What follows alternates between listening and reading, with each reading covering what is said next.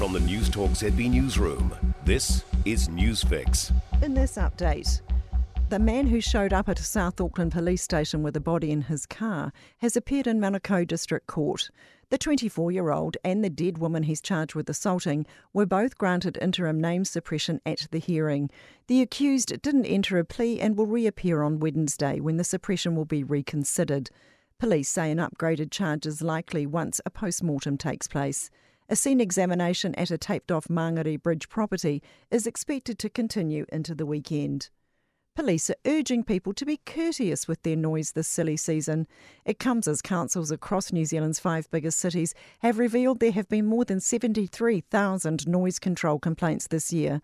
Senior Sergeant Mark Strong says if people are having large parties this summer, they should register them at Good One so police can assist them if needed. We're not here to break the party up unless people turn up that are unwanted there or are refusing to leave, and then we can assist the host in actually removing those people. St John is getting prepared for one of their busiest nights of the year. Christmas and New Year's Eve brings a high demand for the emergency and ambulance service, with St John responding to 1,098 emergency incidents last Christmas Day.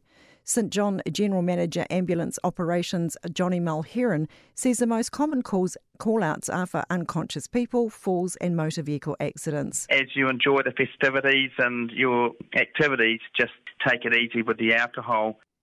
Auckland sky will be alight with fireworks to ring in the new year.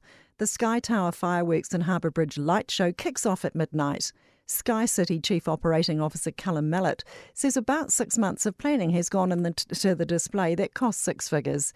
He says there's always spirited debate about the best place to watch them. Lots of people think that looking from the beaches look great. Others love looking up from Federal Street and being directly underneath them.